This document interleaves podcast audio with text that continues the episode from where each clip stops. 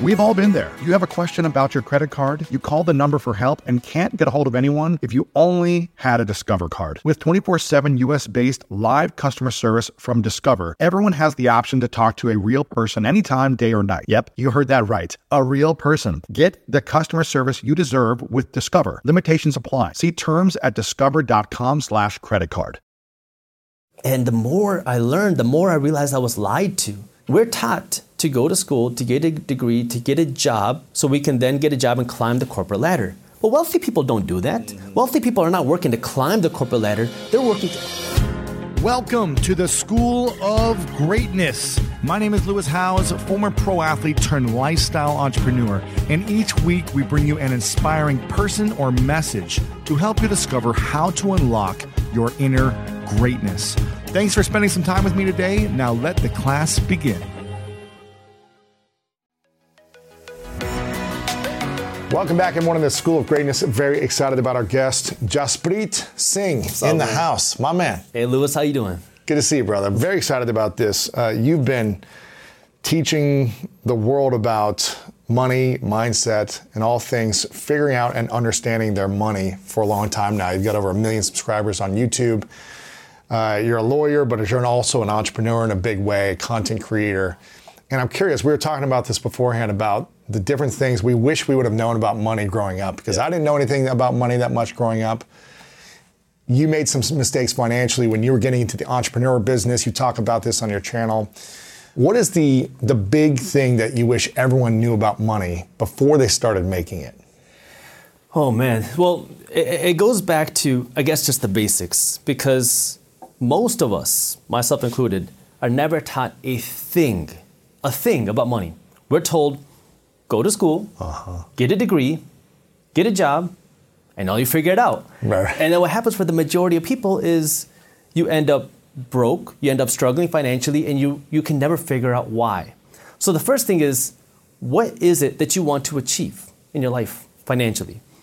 And then you have to go out and figure it out yourself because unfortunately, school will never teach you this stuff. So you didn't learn this in high school or University of Michigan or No, never. law law school. They didn't teach you any of this I, I went through uh, high school, I went through college, I went through one year grad school, and then I went through law school, and I never once learned a thing about money. Never once learned a thing about budgeting, never once learned a thing about building wealth, never once learned a thing about investing my money, and never once learned a thing about passive income. Yet here I am today with a law degree, and I haven't worked a single day as an attorney. Why not? Well, it, it doesn't make sense for me financially, and, and it's not my, my purpose. So, you know, I grew up in a traditional Indian house. Right. Doctor, lawyer. Well, for me, I had two options doctor or failure. Those are the two options that I had. Right, right. My parents are immigrants from a state uh, in India called Punjab. And my parents came to the country with very little. And so, you know, I saw my parents work their butt off every single day. If my dad got a Saturday and a Sunday off, it was considered a long weekend. And so I didn't get to spend a lot of time with my parents growing up. And they would always tell me that you know, you, have to go out and become successful. And I completely agreed because I wanted to give back to my parents. I wanted to help support them. And I figured, okay, if I want to become successful, I should follow the steps that we're told to become successful. What are those steps? Go to school, get a good degree, get a good job. For me, in my case, it was become a doctor.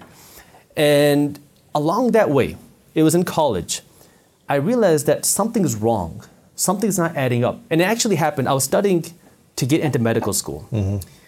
And as I was studying, I, I started reading other business books and financial books. And I remember this. I was in the library studying, and I went onto Google and I searched the richest people in America.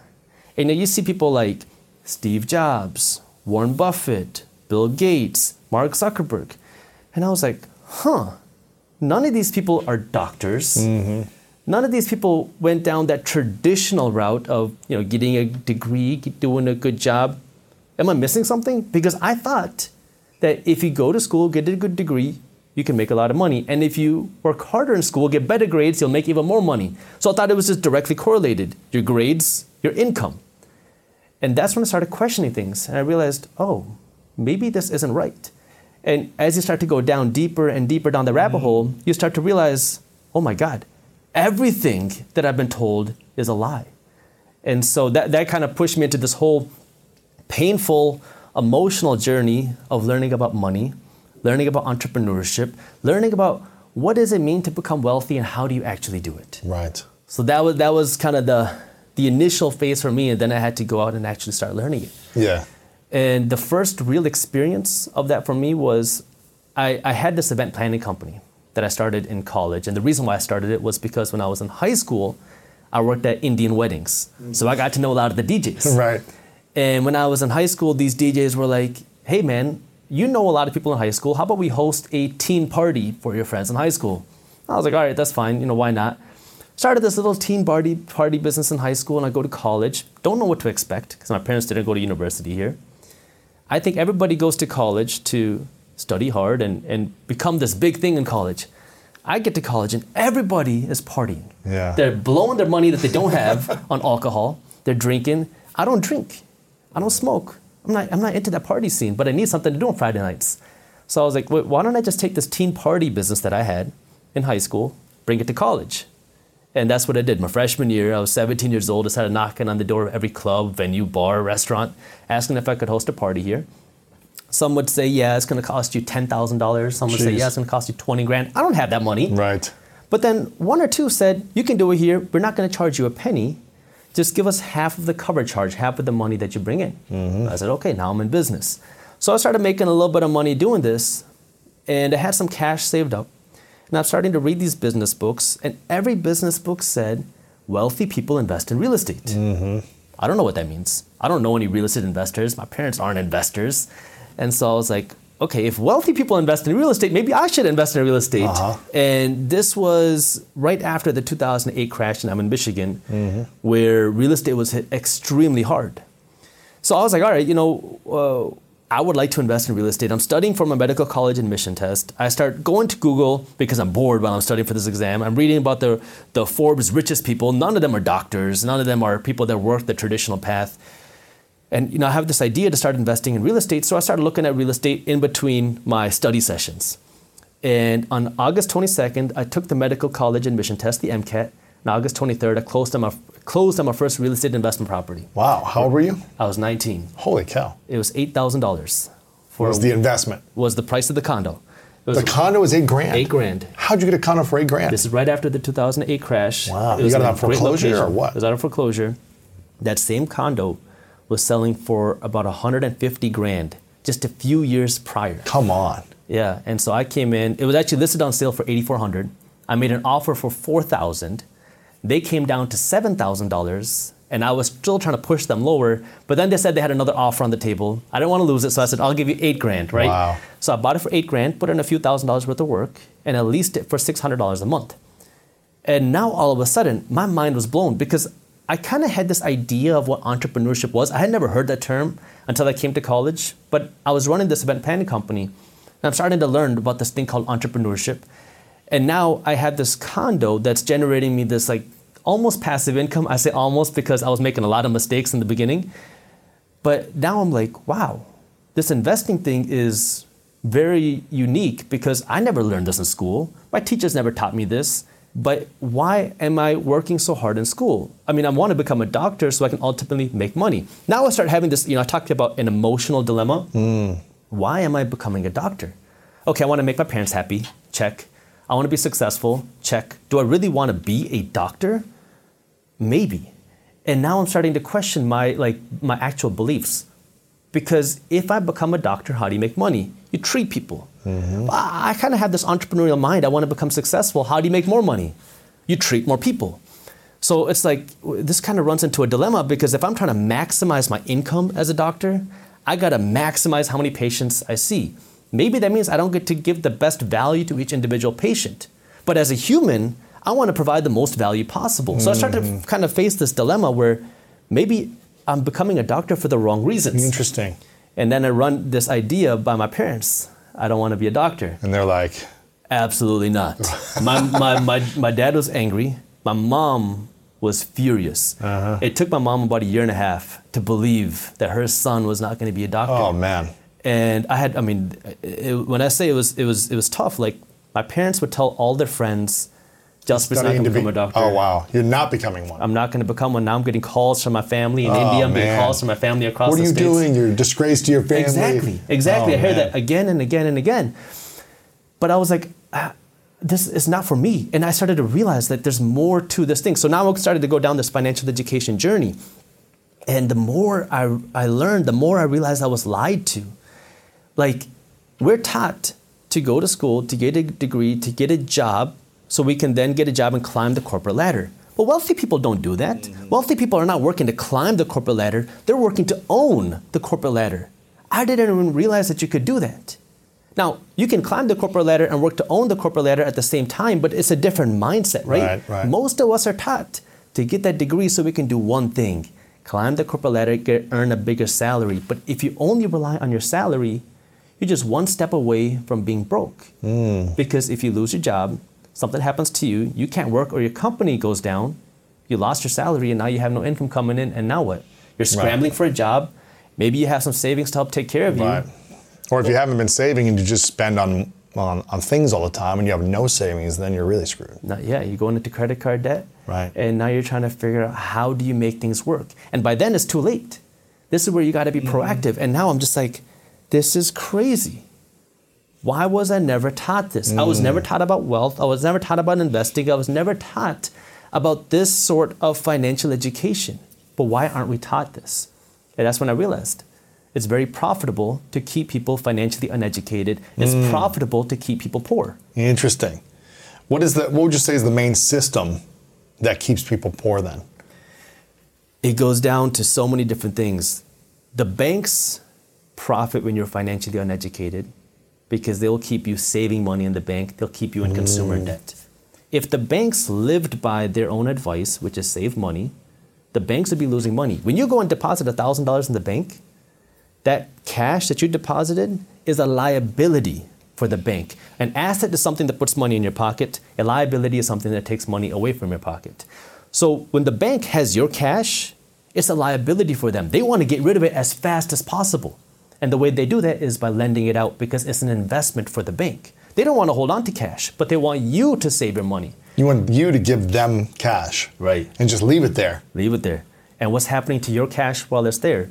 It's losing value to inflation each and every day. Every day that you keep your cash in the bank, you're becoming poorer each and every day. Now it's funny, I made a video on this in 2016. It was my first video to go viral. It was called You're Guaranteed to Go Broke If You Do This. And I was talking about inflation at 2 to 3%. If you keep your cash in the bank, you're going broke every single day. Now here we are, Eight and a half percent. Eight and a half Yeah. percent. And now people are starting to realize, wow, this inflation is a real problem. And so now when you keep your cash in the bank, the bank is paying you 0.01%, maybe Yeah. 0.5% if you're lucky, and they're turning around lending it for 5%, 6%. And so the bank does not want to keep that cash and savings because it's a liability for them. They want to keep you spending money on their credit card because now they'll get to earn 18 to 25% in interest every time you spend a dollar. Wow. Governments want you to be financially uneducated. Because when you're financially uneducated, guess what? You are an employee and you're a consumer. Who pays the highest taxes? Employees and consumers. Everybody knows that rich people don't pay taxes. It makes people angry, but a lot of times we don't understand why. Right. And we get angry at the wrong things and the wrong reasons. Yeah. But the more you make as a business owner, until you're like uber rich, I feel like you're spending a lot on taxes. You are. And, and, and you know what? There, and there's a lot of things that you can do Right. legally to pay less money in taxes. And there's different ways that you can invest your money to pay less money in taxes. So I'll give you a couple examples. Yeah. Actually, let me start with this. Tax avoidance and tax evading are two similar words with two very different outcomes. This is one of the first things that you learn in law school. Tax evading is illegal. Yes. You go to jail Yes. tax avoiding is legal, and then you get hated for doing that. but, but, but this is the way it works. But you're playing within a system, the rules of the system. And if you learn the IRS code, it's a rule book. Mm-hmm. And the people who understand the rule book are the people who have the money to hire the good accountants and the good attorneys. But you're not an accountant, but have you studied the. the I have studied a lot of law, tax law. really? Yeah. And so what happens is wealthy people will understand how this works, play within that system, and pay little to no money in taxes. What are three things that people who are making half a million and above should be doing to avoid taxes better? So let's start with, uh, I'm going to assume that you have either some sort of your own income, you're a side hustler, or you are a business owner. Yes. So if you make half a million dollars, let's assume that's profit. You are taxed on income. So if you take out a salary, that's going to be taxed. now the question is, what is a tax deduction? Or the better question is, how can you make something a tax deduction? Because anything can be a tax deduction if you know how to make it a deduction. Mm-hmm. So that's the question that you have to ask yourself because if you don't have an income, you don't have any tax. Right. So this is what wealthy people are doing. So I'll give you an example of it being done, then I'll show you uh, how people can do it on a potentially smaller scale. Elon Musk, he is probably the biggest example sure. of this. He never got paid a salary running and owning Tesla. He got paid in stock options. So these stock options were. Was this even before it was public? This is, uh, I think it was around the time that it was public, or maybe a little bit before. Okay. But he's been getting stock options for a long time. Sure. But the stock options that he gets, or originally got, were at six dollars a share. So when the stock went up to thousand dollars a share, and he was given millions of these stock right. options, now he has on paper a lot of money, but that money isn't in his bank account. Mm-hmm. So what he does is instead of selling it and having an income, he goes to the bank and says, Hey, I have these stock options which are worth billions of dollars. How about you give me a loan at three, four, five percent interest? No bank is going to say no to that because the value of this is so much, it's billions of dollars. I mean, you can make the number smaller, but no bank is going to say no. He takes that loan, pays three to four to five percent interest on it, and if his company grows, his stock value grows by six percent, he just made a profit mm. on that. He didn't have to take any money out, never took an income, doesn't pay any taxes, and is able to now spend his money, live free, buy whatever he wants, live rich, and not pay a penny in tax. So he didn't have to sell any of the stock because if he sold it, he'd pay an income tax right, right. when you sell it. Instead, you get a loan out from the bank. Mm-hmm. you don't have to pay tax on that loan. When you go and get a mortgage, you're to getting a home, debt. It's debt. It's not taxable. It's not income. If you go and refinance your home, it's not income. It's cash that you have in your pocket, but it's not income. You're taxed on income. Mm. So now your job now as a, as a business owner is strategically, how do you not have an income? Now you might say, well, I need money to spend. Sure, of course you do. But how can you now strategically use your income to pay for your lifestyle? Now, again, it's got to be within the rules, so talk to a tax advisor. Mm-hmm. But right now, after the pandemic, one of the things that the presidential administration wants to do is encourage people to eat out, eat at restaurants, because restaurants were hit so yeah. hard by the pandemic. Right. So what did they do? They created a 100% deduction on food mm. through 2022. So if you go out to eat with your team, it's a 100% deduction. It's all write-offs. It's yeah. a write-off. I'm here in San Diego. Well, we're in LA right now, but I'm here on a two-month business trip to San Diego with my business partner. Uh, I have to rent a, a, car. I actually got a Ford Mustang because I always wanted a nice. Ford Mustang when I was yeah. a kid. That was like my dream car. So I got one here with a convertible. Nice. Uh, and you know we have to go to business meetings. We have to go out and explore San Diego, do these things. My business partner is my wife. We're staying in an Airbnb in beautiful San Diego. Guess what? These things are tax deductions mm-hmm. against my business. I'm here working. When you're an entrepreneur, everything is work. Yeah. Now the question is, how do you spend your money in a way that is going to give you a tax write off. But you have to be smart here because you don't want to just blow $500,000 so you don't have to pay 150 grand in taxes, right? Like my accountant uh, called me up last year and said, Jaspreet, you need to go out and buy a G-Wagon. I said, what? I don't want to buy a G-Wagon. Why? He said, well, you know, there's this tax deduction going on saying if you go out and buy a heavy car, it's still going on right now. Uh, if you go out and buy a heavy car, you can deduct up to 100% of that value of that vehicle right now. Really? And because you're an influencer, you can potentially claim that as an influencer, you need a G Wagon to help you support your lifestyle. The tax code allows this. And I was like, well, I don't want to go out and spend 150 grand for a car that I don't necessarily need just so I can save, let's just say, 50 grand on those taxes. So you have to be smart here and know what's right for you and not just spend your money yeah uh, to you know spend a dollar to save 25 cents. Right. So you know you just need to know the right strategies that can work for you.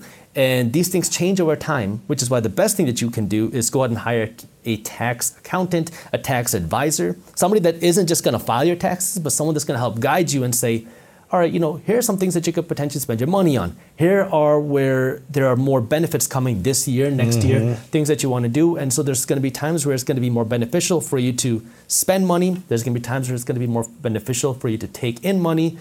And, you know, it's, it's all a game. Yeah. And this is what wealthy people understand. It's all a game.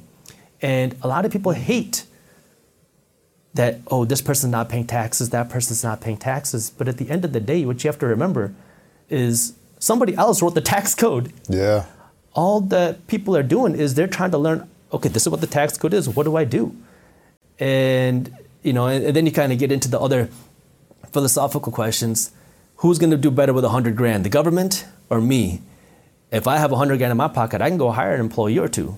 The government's going to, you know, spend that money wherever they spend it, and pennies will end up actually going to help people. One of my favorite parts about my job is that I get the opportunity to travel a lot. And in fact, I'm recording this right now while I'm in Mexico. And actually, I was thinking about something that I wanted to share because I get a lot of questions from so many people about different side hustle ideas. So here's one for those of you out there that are on the go a lot like I am or traveling a lot. When you're staying in your Airbnb on your trips, have you ever thought about how you could be making extra money by hosting through Airbnb while your home is vacant? If you're interested in an extra stream of income, Airbnb hosting is an easy place to start, and it's like giving your home some company while you're away. Your home might be worth more than you think. Find out how much at airbnb.com/host.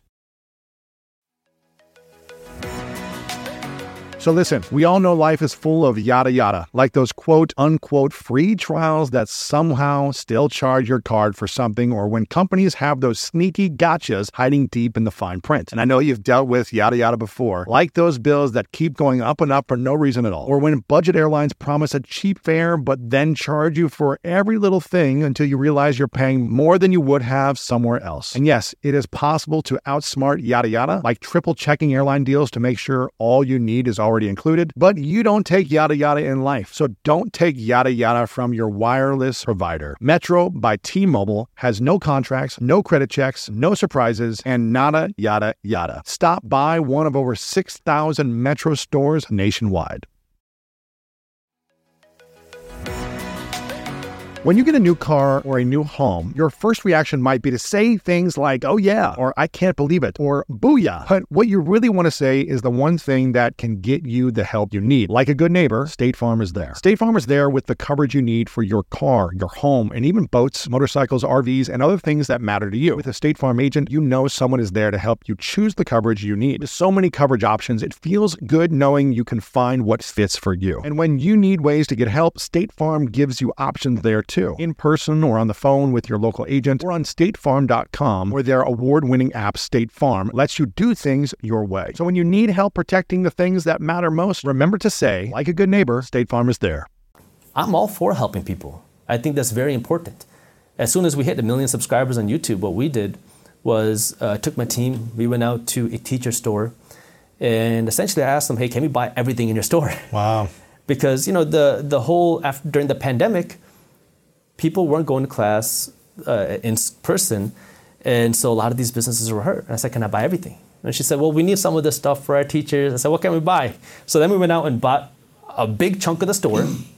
Mr. It, Mr. Beast style. Mr. Beast style. it was a fun video. Uh, took the team out kind of as a celebration. We, we bought a big chunk, took it out to a school in Detroit, gave it to them for free. Mm-hmm. And then I asked the principal there, as a friend of mine, I said, How many teachers do you have? Okay. And I gave every one of his teachers a $500 check nice. to help them help support their students. Giving is important. But, you know, it goes back to the tax question of who does a better job with their money, right, right? right? Entrepreneurs who are working to create more jobs, who are working to produce more value, or the government, which, you know, may not be so good with their money. Absolutely, yeah. So you started doing the real estate thing early. Are you still a massive investor in real estate? Or what's your approach on it now? Yeah, yeah. So th- this, this is an interesting question that you asked, especially right after the tax question. So real estate is one of the the best tax games for investors. That's one of the reasons why wealthy people love investing in real estate because not only can you get cash flow, but you also get tax benefits. I started investing in real estate when I was 19 on accident. Mm. I went through a lot of pain. I remember when I told my dad first, "Hey, Dad, I want to go invest in real estate." He was like, "You're stupid. Go study. Go become a doctor."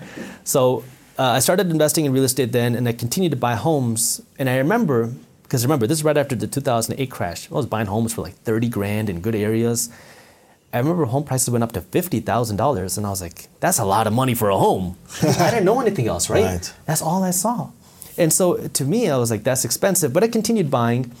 Um, and I, I still am buying, but not as much as I was before because now I've been working on a couple other businesses. And so what I'm realizing is okay, when I invest my money in real estate, my goal is to get a 7% cash on cash return on my money.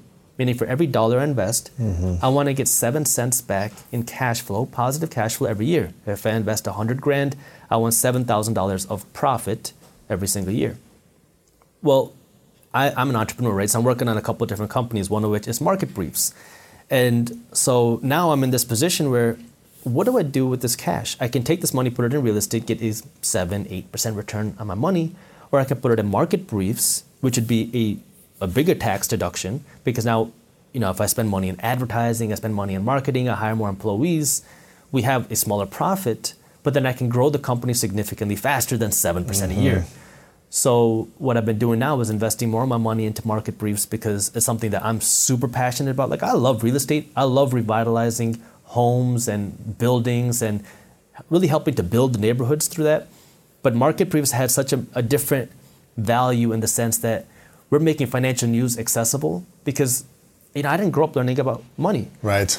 And CNBC looked cool, but I never understood anything that was happening there. They have all these confusing terms that are going on. So it's a way to make financial education and what's going on with money more accessible to people because I'm realizing how important that is to me because the more and more I talk to people, the more that people listen to what I say, the more I hear, oh my God, I wish I would have learned this when I was younger. I'm like, yeah, I know, me too. And, and so it's like, it's important for me to help get that message out there because it, it's so needed.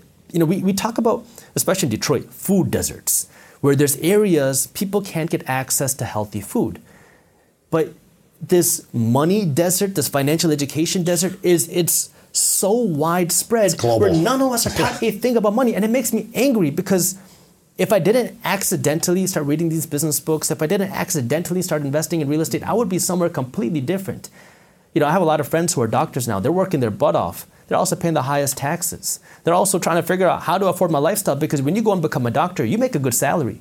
But guess what? Now you have big student loans you got to pay back. Yeah. And now a lot of times you want to live that doctor lifestyle. You want to have the G Wagon, you want to have the Range Rover, you want to have the nice car, you want to have the nice home. So now you graduate, you're 28, 29 years old, you have half a million dollars of student loans, you got to pay back, you're making a few hundred grand a year, but you're working your butt off. It's very stressful. And now you have all these new expenses your homes, your cars. And how much does that 500,000 in student loan actually become after 30 years of paying it off? Oh man, yeah, over a million. Really? Yeah. So it's really It- it's it- not a half a million dollars in loans. It's a million Yeah. dollars in loans that you're paying off for 30 years. Yeah. Right? Exactly. With the interest. And let me, I want to add on that point because the thing about student loans, you know, we talk about who do you trust, where do you get your information from, right? Everybody, the system, it says go to school, get a degree. If we don't have money to get a degree, what do you do? Get student loans. I started looking deeper, right? You start asking the question why. The number one liability for young people nowadays are student loans. And the government always talks about how we have this huge student loan epidemic, this huge student loan problem. But the number one asset on the United States balance sheet are student loans. really? You, I mean, this blew my mind. You go to Google, search this. The assets on the United States balance sheet, number one asset. You'll see student loans are their number one asset. So, on one hand, we have people talking about the importance of higher education, the importance of going into debt to get your degree. And then at the same time, that's your number one asset. It's holding so many people back from buying a home, from living their lives, from doing things, investing their money, yet at the same time it's keeping the government rich. Wow. This is where, you know, that mindset, you have to start thinking a little bit differently and start asking questions to the status quo, to the system, to the way things are done. And you know, if you're like me, you're gonna you're gonna get a little angry. You're gonna get frustrated because you're gonna realize, what the heck? Why are people not taught this? Why are we not taught how to use our money?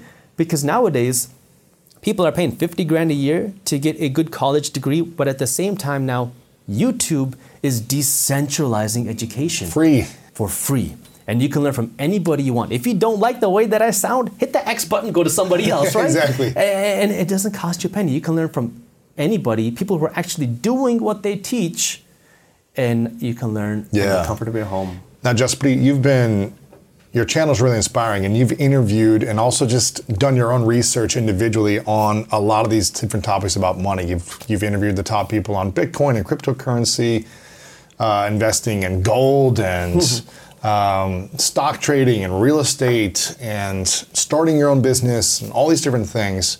With all the information that you've brought into your life, hmm. all the mistakes around money, the successes around money, the wisdom you've learned, the things you've tried, maybe the things you haven't tried. Yeah.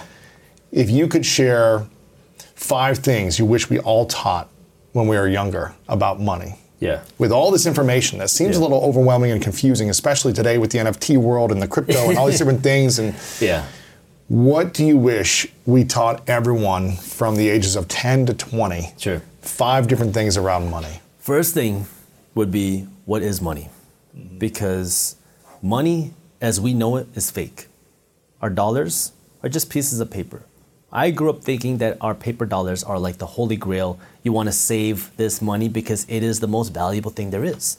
As I became older, I started to realize that that's not the case. Our paper dollars are just pieces of paper. It's fiat con- currency, which means it's issued by the government, and the value is backed through the strength of the government. Now, we're lucky here that the United States is the world's superpower. We have the world's strongest military, we have the world's strongest economy, but we can't stay on top forever. And you know, inflation is when the value of your dollar goes down. So these dollars, which many of us think that if we hoard this, we'll become wealthy, save your money to wealth, is actually keeping you poor and it's making you poor each and every day. So the first thing you have to understand is what is money. Second thing you have to understand is what do wealthy people work for? And most of us, the majority of us, are taught to work to get a job and climb that corporate ladder. But wealthy people are doing something completely different. They're working to own the corporate ladder. They're working for something called equity. And this thing really blew my mind because wealthy people are not working for that paycheck. They're working to own a piece of the company. That way they can get a piece of the profits. So the best way to understand this is, you know, a lot of times people complain about how much money I'm making. I wish my boss paid me more. And this is where if you start to understand the system, you'll start to ask the right questions. See, a big company, you have to ask the question, who are they working for? Are they working to take care of their employees? Are they working to take care of their customers? Neither. They're working to take care of one person, their shareholders. It's this concept called fiduciary duty. Right. I learned this in law school. The executives of a company have a fiduciary duty not towards the employees, not towards the customers, but towards the shareholders, the owners of the company. Now, what that means, an easy example of this is you're going out to dinner with your girlfriend or your wife, and uh, you're on a date, and you get a text from one of your good friends, say, hey, let's go play Fortnite right now. Your fiduciary duty at the moment is to be with your girlfriend, to be with your wife, to be with your partner, to spend time with him or her. If you go out and leave, you're going to get in trouble, right? yeah. So it's who is your alliance to? And the shareholders, uh, the, the executives, the CEO and the executives company, their fiduciary duty is to the shareholders, the owners of the company. So what are they trying to do? They're working to drive up the valuation of the company. So once you start to understand that, you'll realize why there's this big discrepancy between what people are paid and what people want to be paid. And when you start to understand that, you're going to change what you do with your money. That's why I said a minute ago or a little bit ago, wealthy people are working to climb, not climb the corporate ladder, but own the corporate ladder. So how do you get that equity, that ownership? You have to own a piece of the corporate ladder. Mm-hmm. Now, if you work for a public company, that means now you can take some of your income and you can buy stock in the company. Maybe they pay you with equity. Maybe they give you some sort of revenue share. That's what we do in my companies. Or if your company doesn't do that, then you have to start taking this money that you're earning and you have to start investing it into a place where you're getting equity. Maybe that means stocks, maybe that means real estate. It could be, you know, there's a number of different investments, but you have to work towards that equity. Yeah. The third thing is that you have to think bigger. I know I grew up thinking that somebody who looks like me, somebody who's brown, somebody who wears a turban, somebody who didn't have entrepreneur investor parents, could go out and do this because you, know, you think that somebody like me can't do this. My parents also told me that I couldn't do it. I didn't know anybody Wow. doing it. I didn't know any investors. But you have to be the one to take that first step. Mm-hmm. And once you start to take that first step, you're going to learn and see the second step. Then you take the second step and you're like, oh, I can start a hundred dollar investment here. You don't have to start with you know hundreds of thousands or millions of dollars. Start with a hundred dollars. Apps on the internet make it so much more accessible. Right. But anything is possible. If you live in America, you speak English, you have more opportunities than really anybody else in the world. People will literally risk their lives, risk their lives to come to this country because there's opportunity here. And so if you're here, you have the ability to understand what you and I are saying, and you have that technology to do it, you're blessed. Yeah. Now, what do you do with this, right? You, you have to go out and start learning. You have to go out and start doing. And then the next thing that you have to do Number four. Number four is you have to understand the concept of debt because we live in this consumer culture. And it, it's interesting where you know we want to live this flex lifestyle, right? I want to show off on Instagram. I want to show off my new car, my new Chanel Gucci purse. And we, we kind of get caught up where I need to live a certain lifestyle that way people can think that I'm rich. But what you're doing now is you're living broke, Right. making everybody else rich, so people think you're rich. you're, you're, you're product rich, you have a lot of nice stuff, but you're, you're broke. And so when you live that type of lifestyle, you are the reason why Gucci, Louis Vuitton, Chanel are making so much money, but it's keeping you broke. The richest person in the world, sometimes he's the second, sometimes he's the third, is the CEO of Louis Vuitton. No way. Really? Yeah, Bernard Arnault. And why? How did he get there? Because everybody wants to look rich. Everybody wants the Louis Vuitton. And you know, you, I saw this in the, the pandemic, especially. We were in a recession in 2021, but luxury sale of uh, products were breaking new Come records. on, really? They're breaking records in 2021. Why is that? Stimulus checks went out, people had cash, hmm. and some people used that money to save, some people used that money to pay down debt, some people invested that money, but a big chunk of people took that money to places like Gucci, Louis Vuitton, and now you go and spend it. You would think when the economy is, well, I guess when people are losing their jobs and there's financial uncertainty of the future, you'd think people would be saving or investing, not spending on luxury goods. Especially if you can't even go outside to flex it. You can only do it on social media you, in the comfort need of to. your home. You don't need to go outside anymore. You can just do it on social media. know. And so, if you don't have the cash to do it, people are going into debt to buy it, and it's becoming easier and easier because of now things like buy now, pay later. Right. It is one of the fastest growing industries in fintech. I love financial technology, but it, it breaks my heart. I mean, it just it, it rips my heartstrings when I see the growth of this buy now, pay later. Because what does that mean? I can go out and buy anything I want, not pay for it today, pay it off over three months, and then if I don't, I get slapped with 25% interest. Mm. And if you are 18, or let's just say 21, I give you $6,500. You never invested another penny, but you invested those $6,500 and you could get an 18% return on that money. And you retire at 65 and you look at this investment portfolio, you would have over $11 million. Wow. Now, everyone watching this thing, where the heck am I going to get 18% on my money? Exactly. But your credit card company is doing it every single day. Hmm. $6,500 is what the average American household has in credit card debt right now. And you're turning around paying these companies 18, 20, Oh. 25% a year, and they're the ones that are getting rich, not you. So what's happening?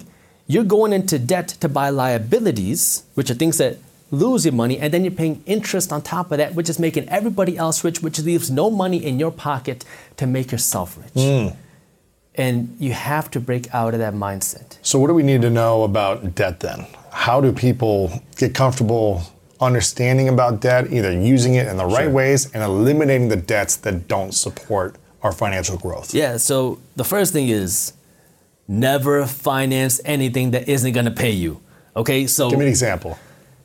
Gucci, your vacations, your car, stop financing these things that aren't paying you. And, and people are gonna get upset when I say your car because they're gonna say, wait, how am I supposed to buy a car without a car payment? Don't buy a hundred thousand dollar car unless you $100,000. got the money in the bank to buy it, Go- and plus more. buy a used car Exactly. for six grand. Exactly. Go buy a used car, good working condition car Yeah. with cash. Ride it for 10 years. Exactly. The first time I made a million dollars in a year, my car was 500 bucks. Dude. My employees had better cars than I did. I had a $4,000 car for the first five years living in Los Angeles.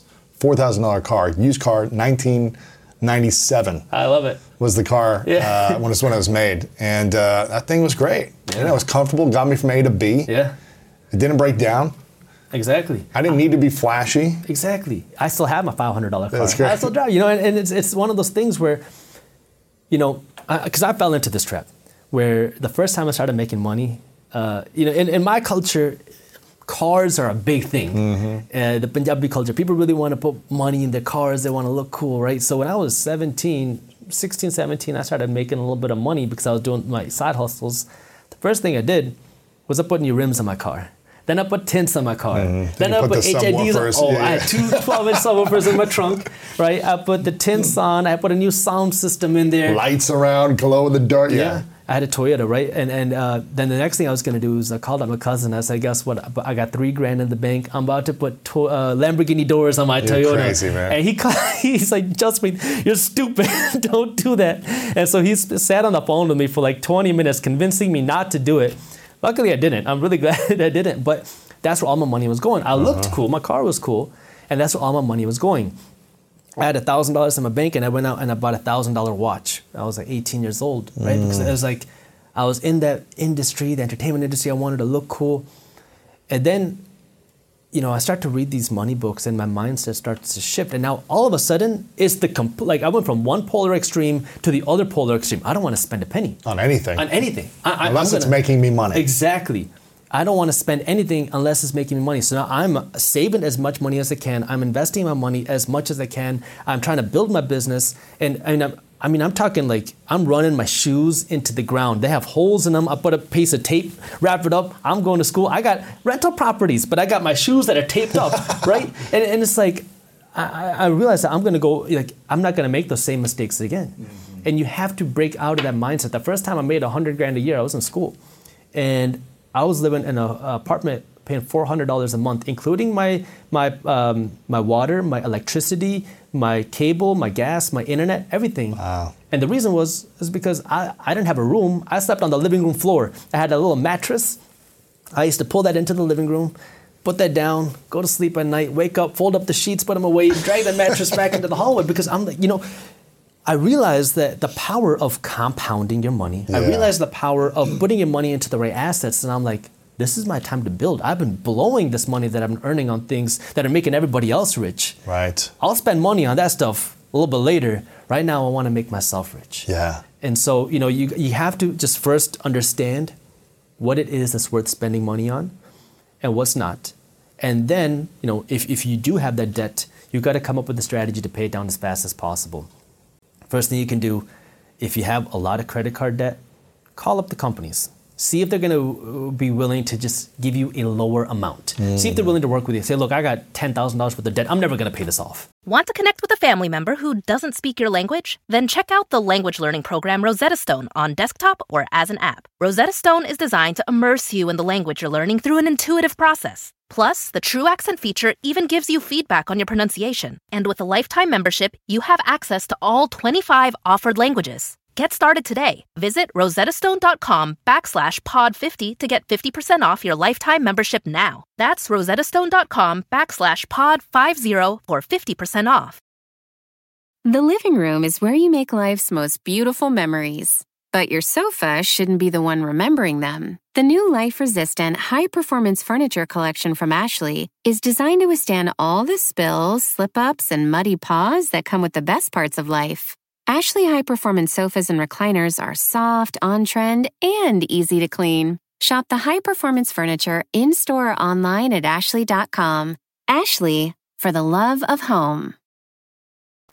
It's not going to happen. How about you work with me and give me $5,000 and I will work to pay that off? Right? You start to work with them, see if you can do something.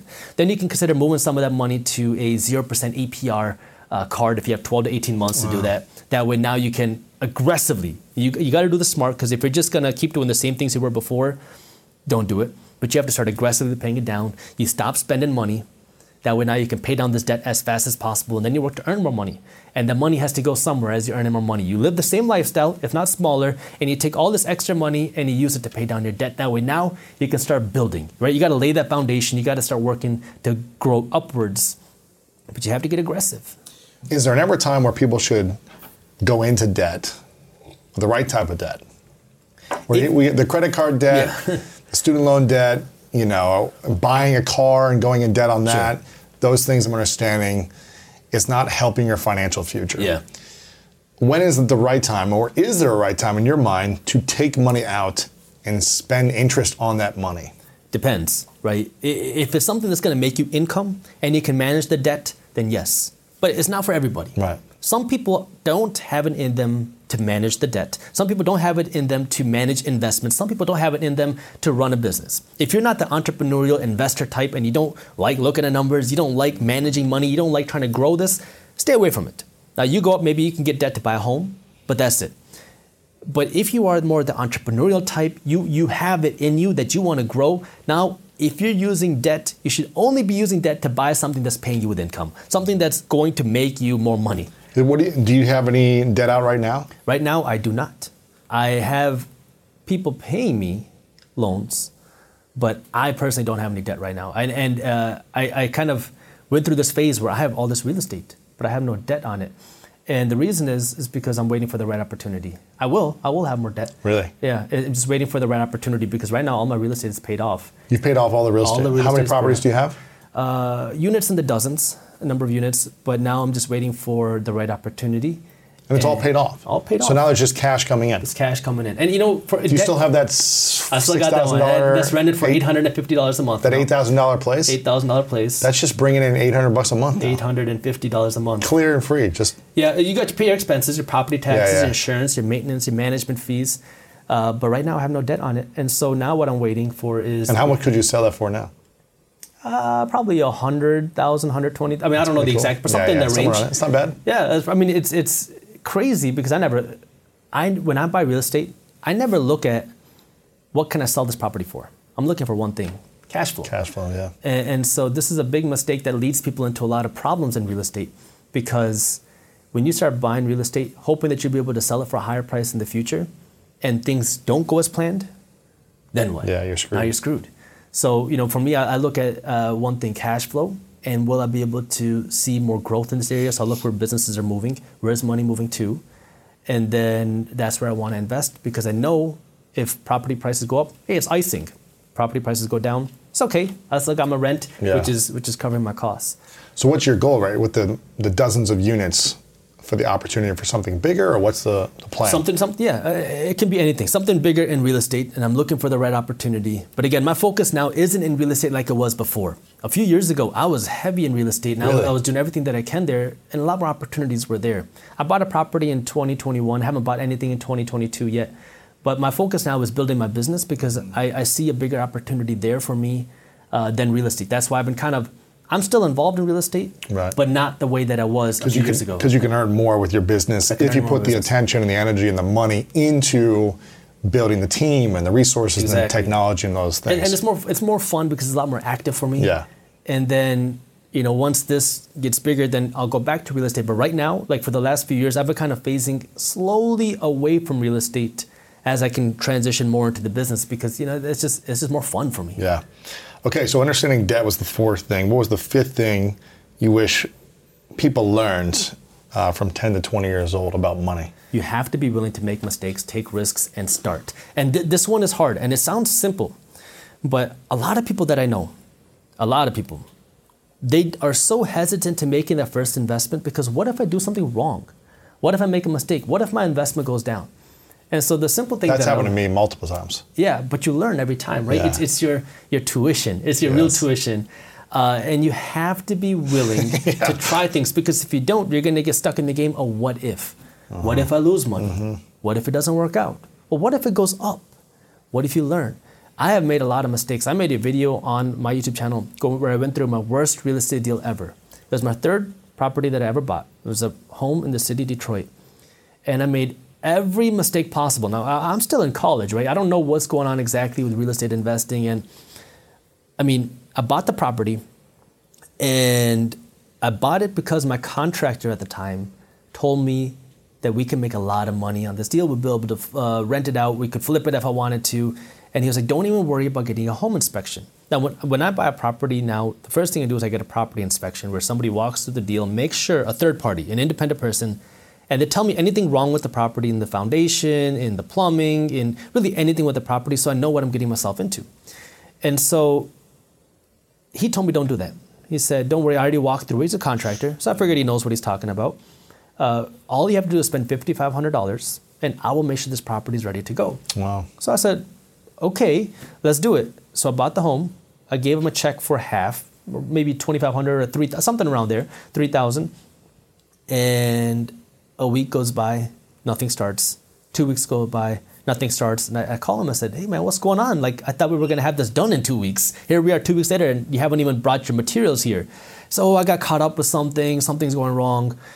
And so now two more weeks go by. He brought some materials there. He started painting one wall, and that was it. And so you know, I'm getting upset because now it's like you know, every day that this property is now leased out is it's costing money. money. Yeah.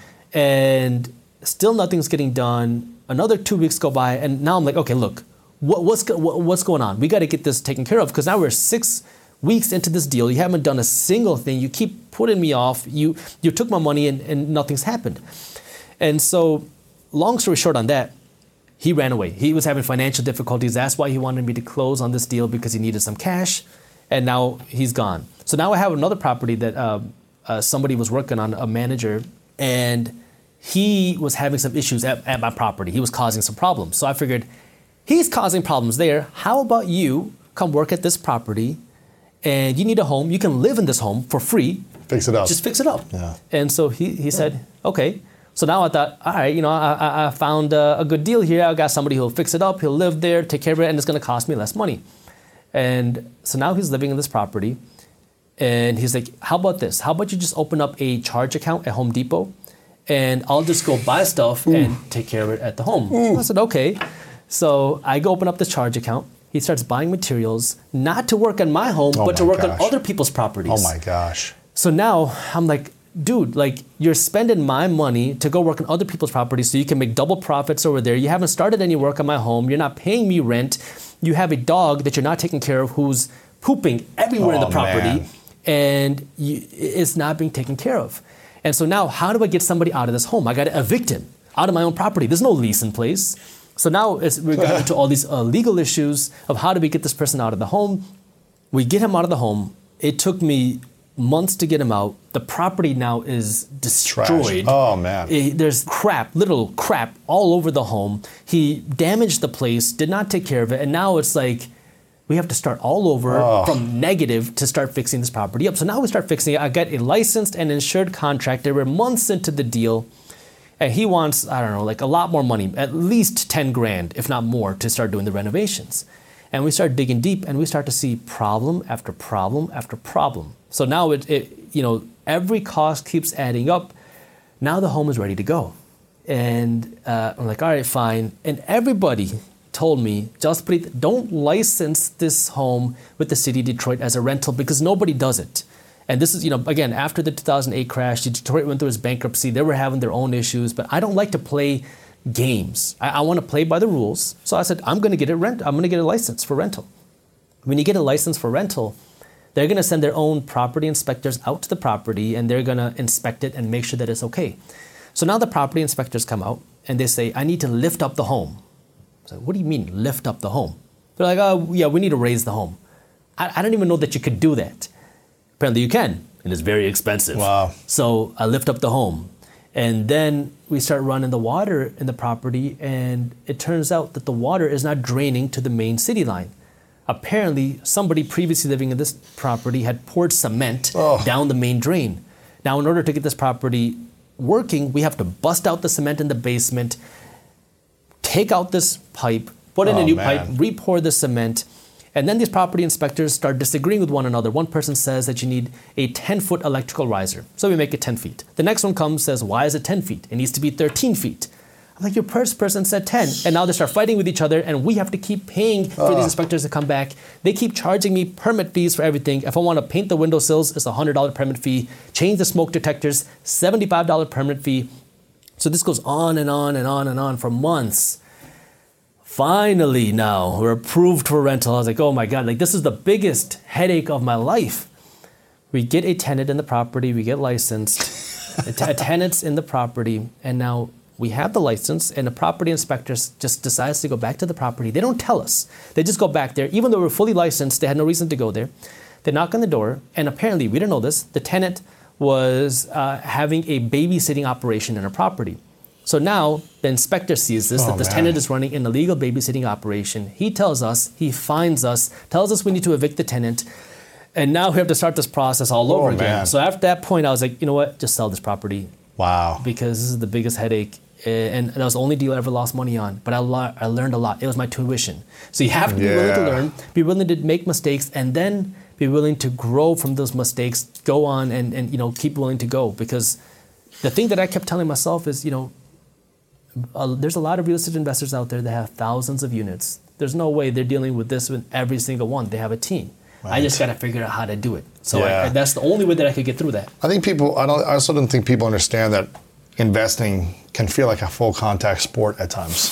Can feel like you get punched in the gut, in the face, and the ribs over and over again, Yeah. like you did for almost a year. It sounds like Yeah. with this one property. What if that was your first property? You might have said, "Screw this real estate investing thing. I'm never doing this again. I lost all my money." I'm just gonna go back into doing something that is safe and secure that I know Yeah. is not going to punch me in the mouth every day Yeah. day with another fine and fee and penalty or whatever it might be. So I think people also need to understand this is a risky thing. Absolutely. You know, I've lost a lot of money. I've made a lot of money. Lost a lot of money. It never feels good to lose money. It doesn't. It's it emotionally charging. It's psychologically can can Yeah. mess with you if you're not mentally and spiritually prepared Yeah. to understand. Okay, it doesn't feel good to go from a few hundred thousand dollars to zero. you know, in Yeah. in weeks like some people did with the stock market or something in the last year or real estate or whatever it might be, or with crypto going up and then coming down. It's a big psychological high and low Yeah. if you're not prepared for it. And so, what have you done psychologically, Yeah. mentally, and emotionally to prepare for the big swings when you see, oh, my money just went up 10x in the last Yeah. three months? Oh, I, I'm negative hundreds of thousands in a few weeks or millions. What have you done to prepare for that mentally and spiritually and psychologically? I'm glad you brought that up because one of the things that I say is that the psychology of investing is just as, if not more important, than the actual how to's of investing. Mm-hmm. yes. And that's especially true when it comes to something like the stock market. In real estate, it's tough, but the difference between real estate and the stock market is if you buy a say $200,000 home, it's not going to go to zero next week, next month, or really ever because you have some land, you have a physical property. And the stock market, it can happen.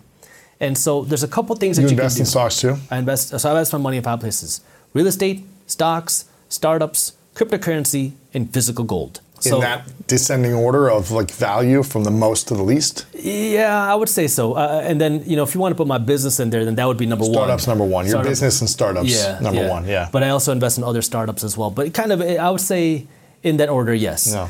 But in the stock market, particularly, it is a liquid investment, meaning you can easily buy, you can easily sell. And that's what becomes a big psychological game because every day people are watching that ticker. ah, I just made money. I just lost money. Ah. What's Tesla doing today? Tesla's Yeah. up $2, Tesla's down $4. And it, it can really drain you. And I think most people who start off investing their money, they get sucked into that rat race. I did too. Because when I first started investing my money in the stock market, I was like, wow, this is fun. This is exciting. Oh my God. It, it becomes like a drug. You become addicted to it because I, I was waking up every morning. I was like, I'm going to become a day trader. I, I got it. And so, you know, I took a summer of when I was in college, and that's all I did. I would wake up before the market, and I would read these stock charts, and I would trade these penny stocks. And some days I would I would make a thousand dollars. Other days I would lose a thousand dollars. And by the end of the summer, I don't think I made any money. You just spent all this time. I spent all my time, and I realized this is not for me. Like I became so addicted to it. All you're doing is watching the numbers go up and down, and ticker symbols, and you're reading these forums. So the first thing is you have to understand that your psychology is important. What I do is I understand I'm not a trader. I don't trade. I don't flip. Even when it comes to real estate, really any of my investments. You invest I invest long own for the long term. So what does that mean? So I have two strategies when it comes to investing my money. I have an active strategy and I have a passive strategy. I'll start with the passive strategy because that's easy to understand. Every month, I passively invest my money into stocks, physical, gold, and cryptocurrency. Really? And so what that means is it's automatic, Auto payment consistent, in each one, yeah.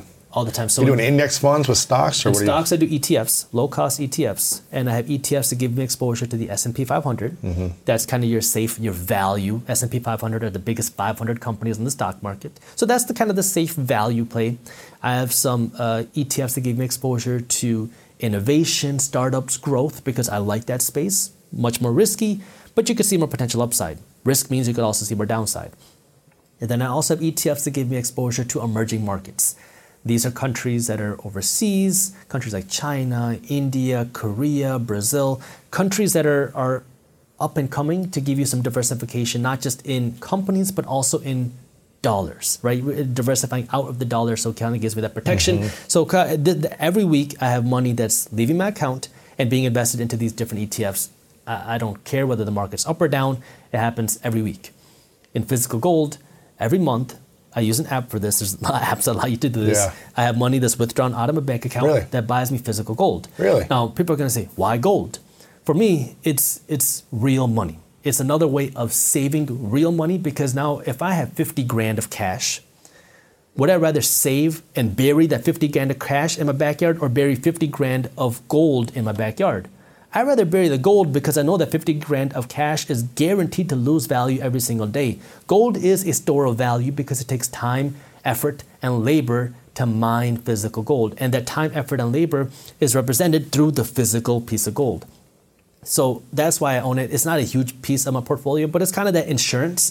That's the way I look at it. It's protection in case everything else goes wrong, that I have some physical gold. So uh, I have that, and then I have my cryptocurrencies. Now I, I'm mainly in Bitcoin.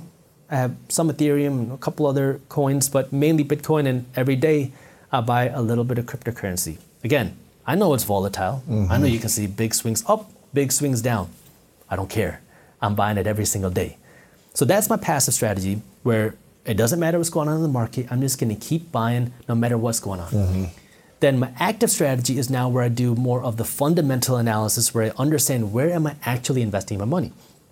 So this requires much more time and more effort on my end. So on the real estate side, I'm looking for deals that are paying me that 7% cash on cash return.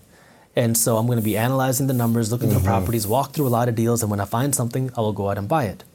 In the stock market, rather similar. I'm looking for companies that I believe in, that I believe are good fundamentally. Fundamentally means looking at the numbers, right?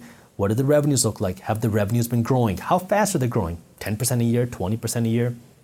What about the profits? But you also have to look a little bit deeper than just the profits because you want to see what's going on with the expenses. Where are they investing? Are their expenses going up because the cost of business is becoming more expensive? Or are the expenses rising because they're investing more in their company? So you got to do a little bit of digging in there. Um, and then in startups, obviously, I invest in my own companies, but I also invest in startup companies. I, I, I love entrepreneurship. I, I am a huge fan of entrepreneurs. I love supporting other entrepreneurs because I never had that support when I was getting started as an entrepreneur. So one of the ways I can provide the support is through money, through investing in some of these entrepreneurs. So uh, I invest in these startups. Fourth, uh, cryptocurrency. If a big cryptocurrency crash happens, well, I already know what I want to own. I'll just come in and buy more. And with gold, I don't really actively buy gold, Right. but uh, th- that's the four ways that I actively invest my money. Sure. And where, where are the uh, three biggest revenue streams coming from for you? Well, obviously business, Yeah. um, you know, and that's across the different businesses. And then the second one I would say is real estate. That gives me that passive cash flow, and that those are my two real. When I talk about income, cash in my pocket, it comes from my business and it comes from real estate.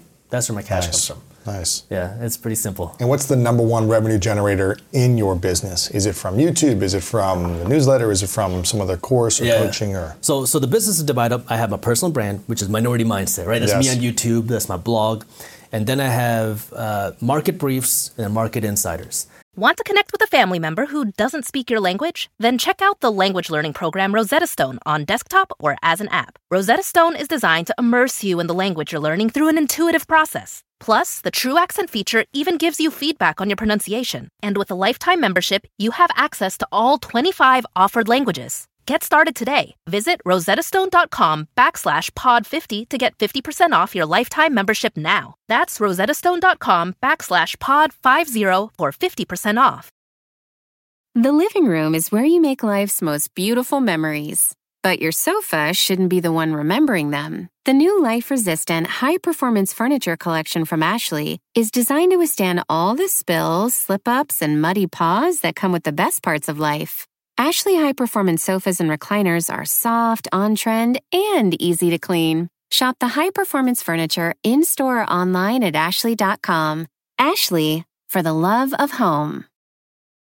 So number one would probably be my personal brand, and and now I don't think that's going to last very long though. Uh, my personal brand is, is doing well because I built up this this big following on YouTube, which was completely it's funny, it's accidental. I never wanted to be a celebrity.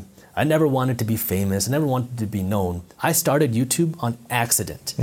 Uh, I was, you know, we talk about risks, making mistakes.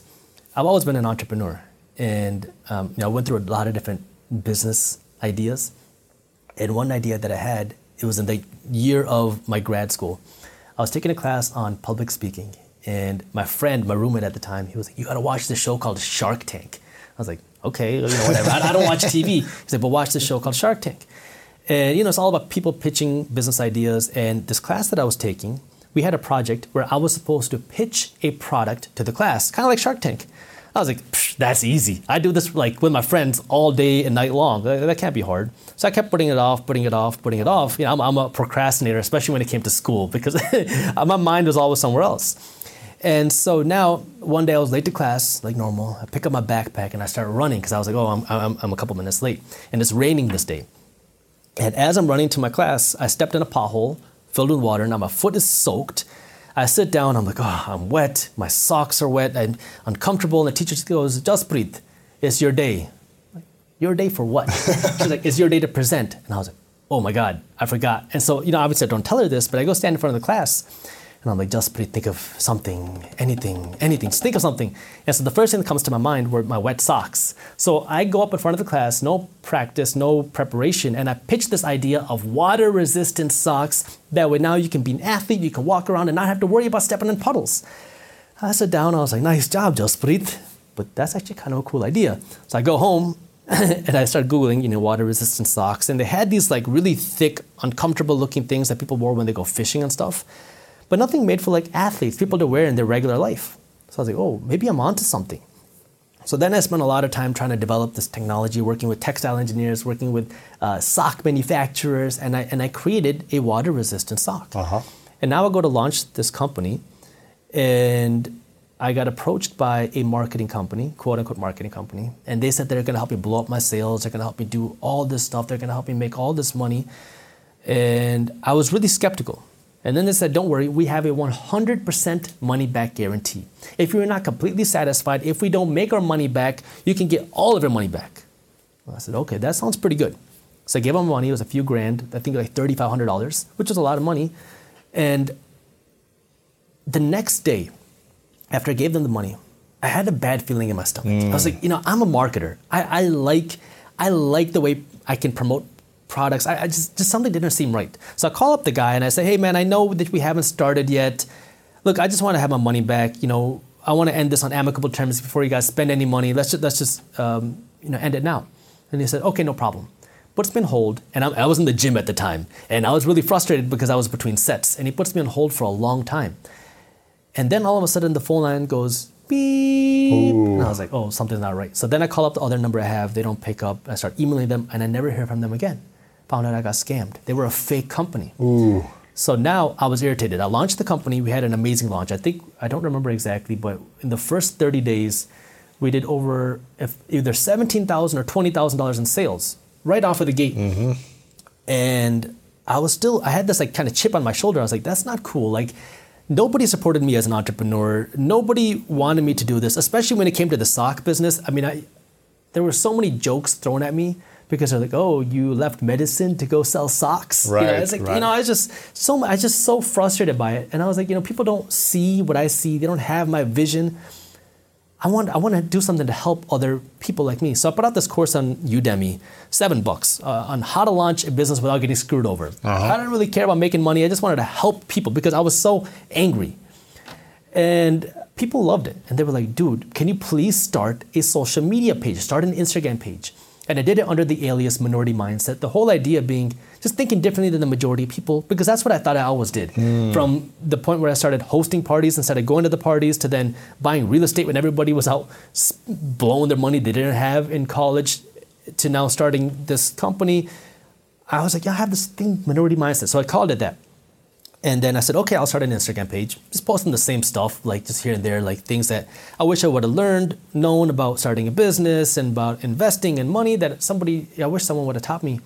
And then everyone says, Jaspreet, I like this. Can you make long form content? Can you create a blog? And I was like, well, English is my second language. You're not gonna like my writing. So, no, I can't start a blog, but I, I don't mind talking. So, I'll start a YouTube channel. So, then I started this YouTube channel called Minority Mindset. And that slowly, organically started to grow. And I never started it with the intention of making money. And you know, it's funny. I, I, I tell that to people now, and they're like, "There's no way that's true. Like, you have to have some idea of trying to make money." And I really didn't. I was recording the videos off my phone, so I had really no expenses. I think I spent like 30 bucks on uh, a tripod. know, that was it. Like, I had no lights. I had no fancy equipment. Um, and then I think we were close to 10,000 subscribers, and my buddy comes up to me. He says, "Hey, how much money are you making from uh, Minority Mindset?" I'm like, "I'm not making any money." He said, "From your YouTube advertisements." I'm like, "What are you talking about?" He's like, "You know, you can have advertisements on your YouTube channel."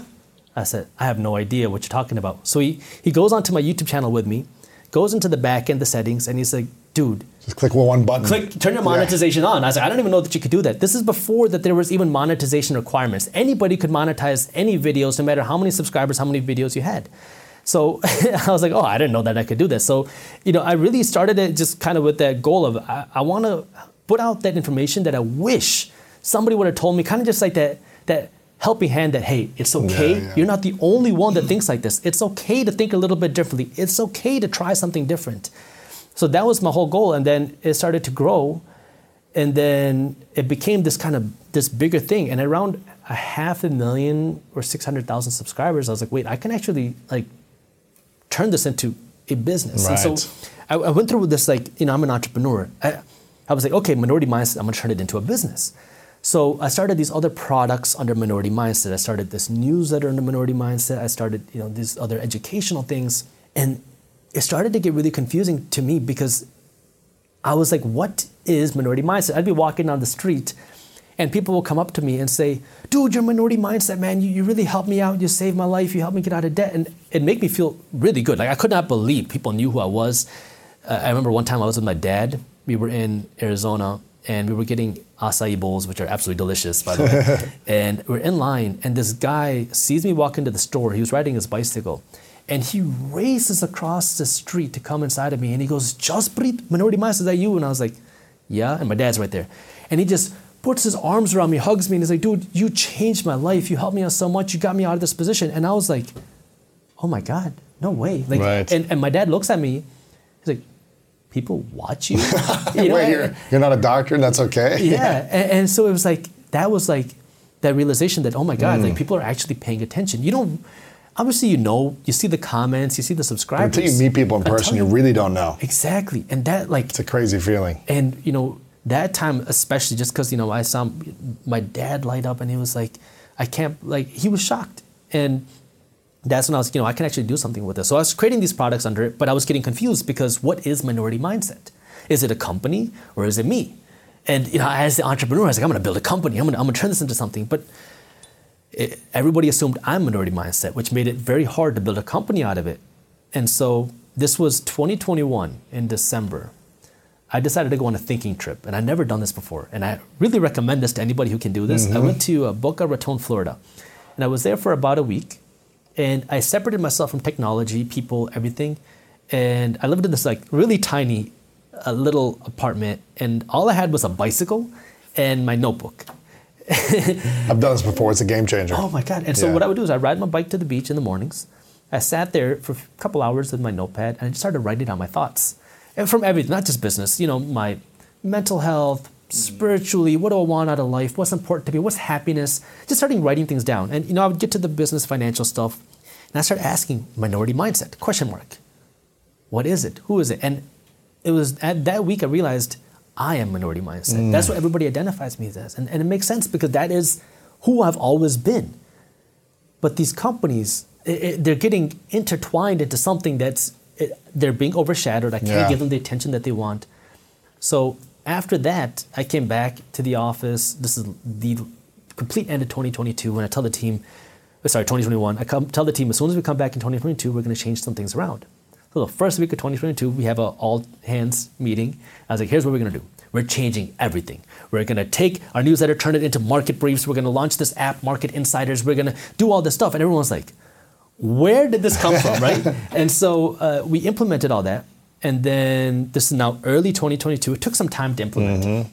Market Briefs now becomes its own company, its own newsletter where we're providing financial news that's accessible. I talk about accessibility of, of financial education. For me, that is the biggest thing because you know I never understood those big terms. What, what does the 10-year yield going up 40 basis points means? It, it doesn't make any sense to somebody who's getting started. Yeah. So I want to make things accessible. So that's what we do. We break it down in a fun, witty email that you're actually going to want to read. Like you're going to look forward to reading this email, and it's completely free.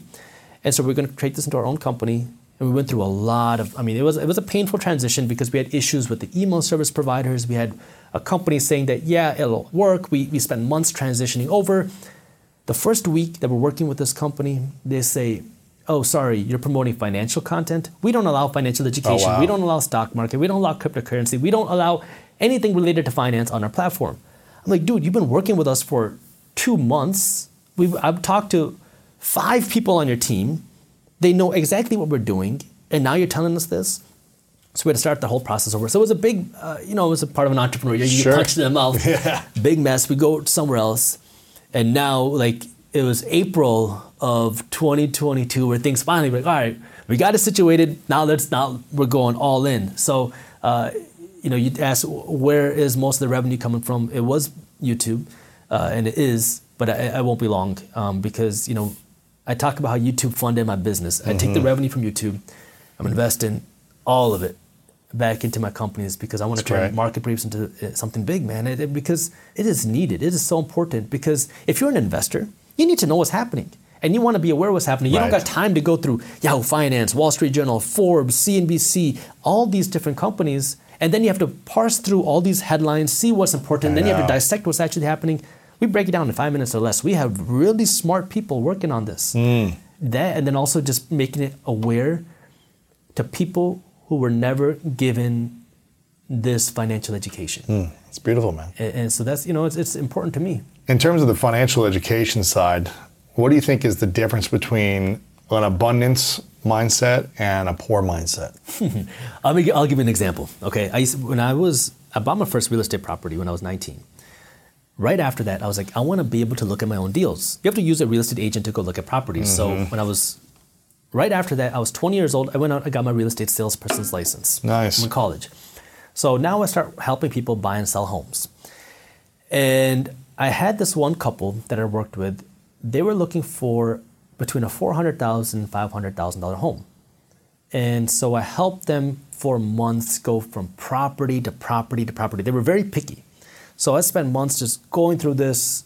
We finally found them a property. It was somewhere between $400,000 and $500,000. Within their budget, had everything they wanted. It was facing the right direction, it had the right color door, the rooms were the right sizes. Like, it was perfect. So now they're like, "Oh, Jaspreet, you did it. You found a property. Let's let's let's enter into a contract." And I said, "Okay." And I remember this because they sat me down in one of the bedrooms and said, "We want to talk." So we want to put an offer on this property. We're ready to go forward, but there's only one condition. We want you to put half of your commission in the deal. Ooh. I said, "Why?" They said, "Well, you're 20 years old."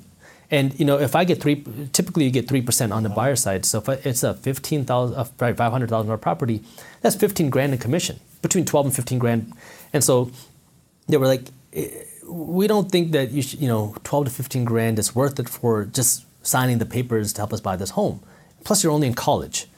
And I was like, okay. And I, am a hardhead, right? Especially 20 years old. I was like, uh huh. Okay. So they're like, yeah, we think if you just put six grand into the deal, we'll, we'll uh, move forward to the property and ready to buy it. And I was like, nope, I'm not doing it. Wow. You can do it with somebody else. And I walked away.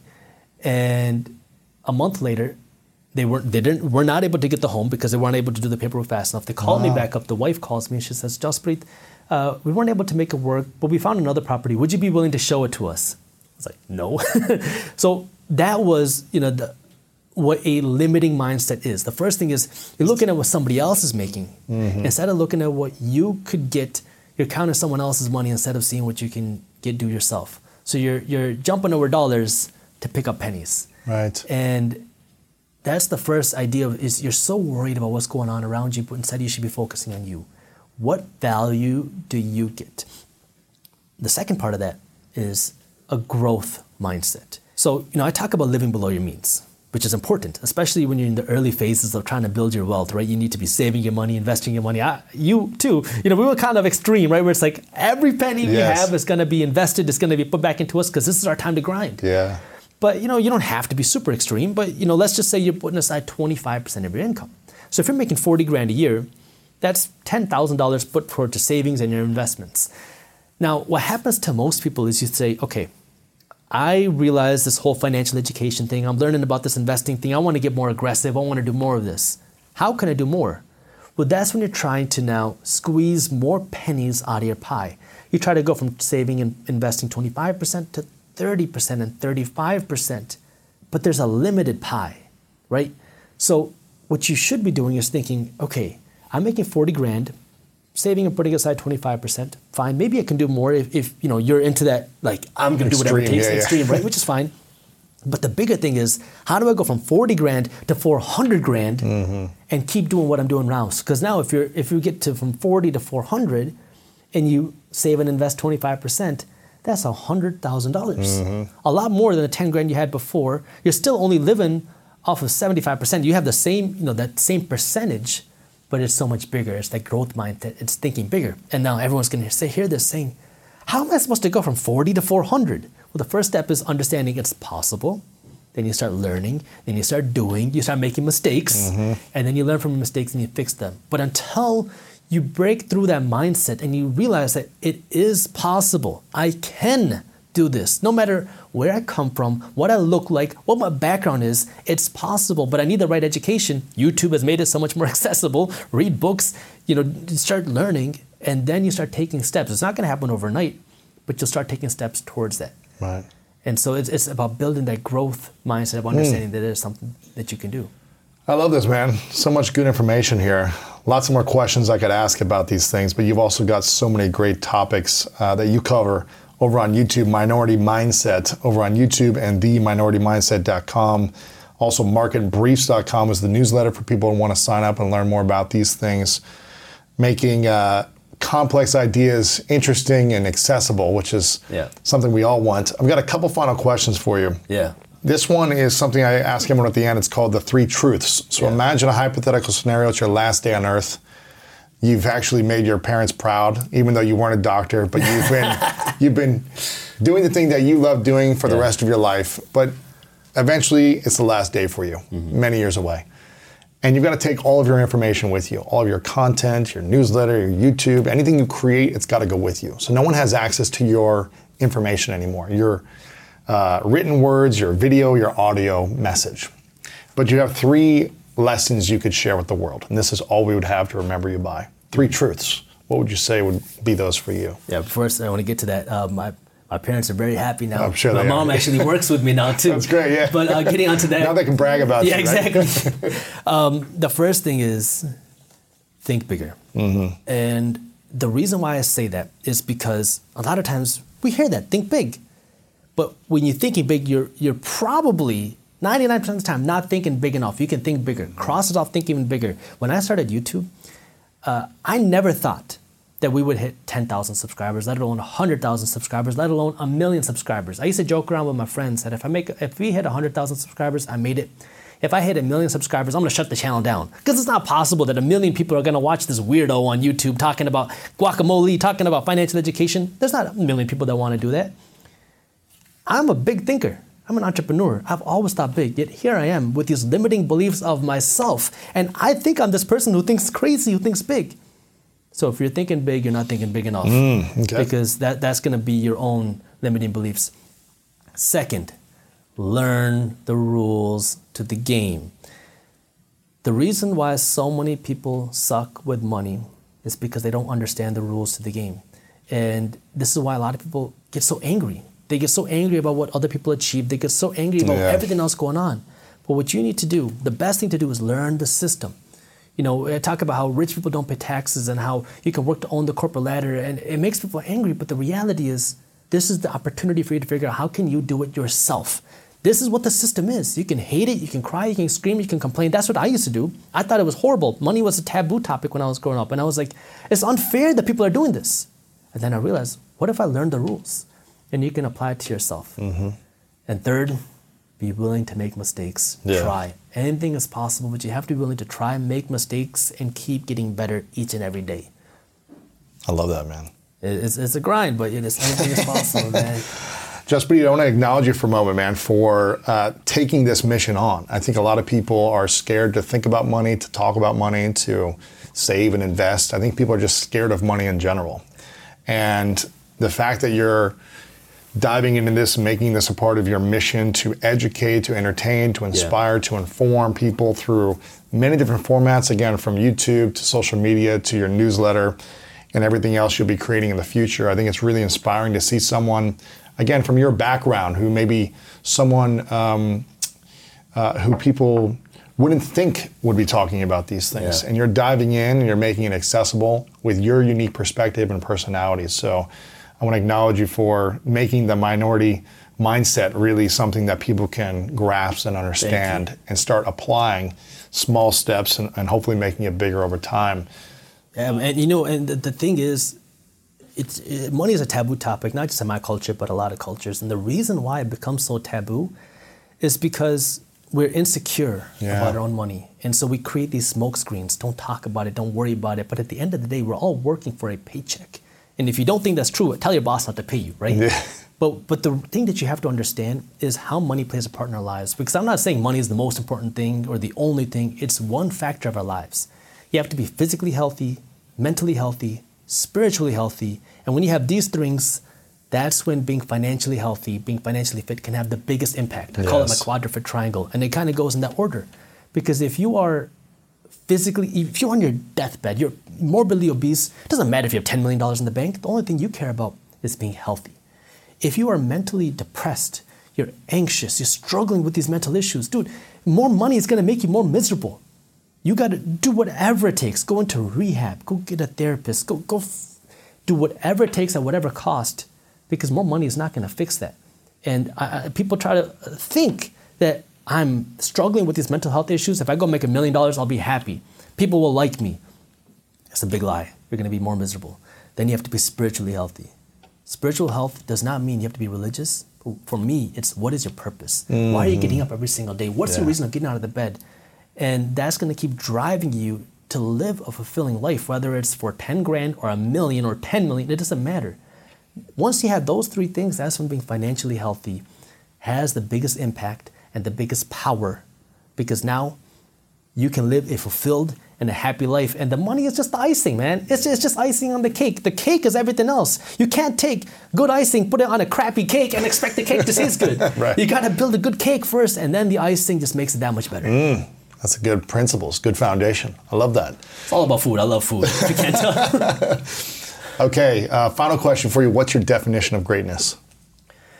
Always striving for better. Always wanting to be a little bit better every single day. Hmm. Jaspreet, thanks, man. Lewis. Appreciate it. Good stuff, man. Thank you so much for listening. I hope you enjoyed today's episode and it inspired you on your journey towards greatness. Make sure to check out the show notes in the description for a full rundown of today's show with all the important links. And also make sure to share this with a friend and subscribe over on Apple Podcasts as well. I really love hearing feedback from you guys, so share a review over on Apple and let me know what part of this episode resonated with you the most. And if no one's told you lately, I want to remind you that you are loved, you are worthy, and you matter. And now it's time to go out there and do something great.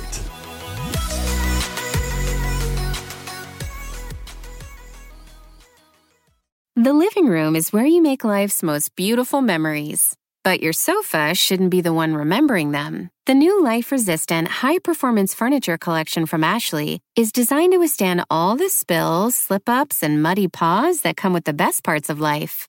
Ashley high performance sofas and recliners are soft, on trend, and easy to clean. Shop the high performance furniture in store or online at ashley.com. Ashley, for the love of home.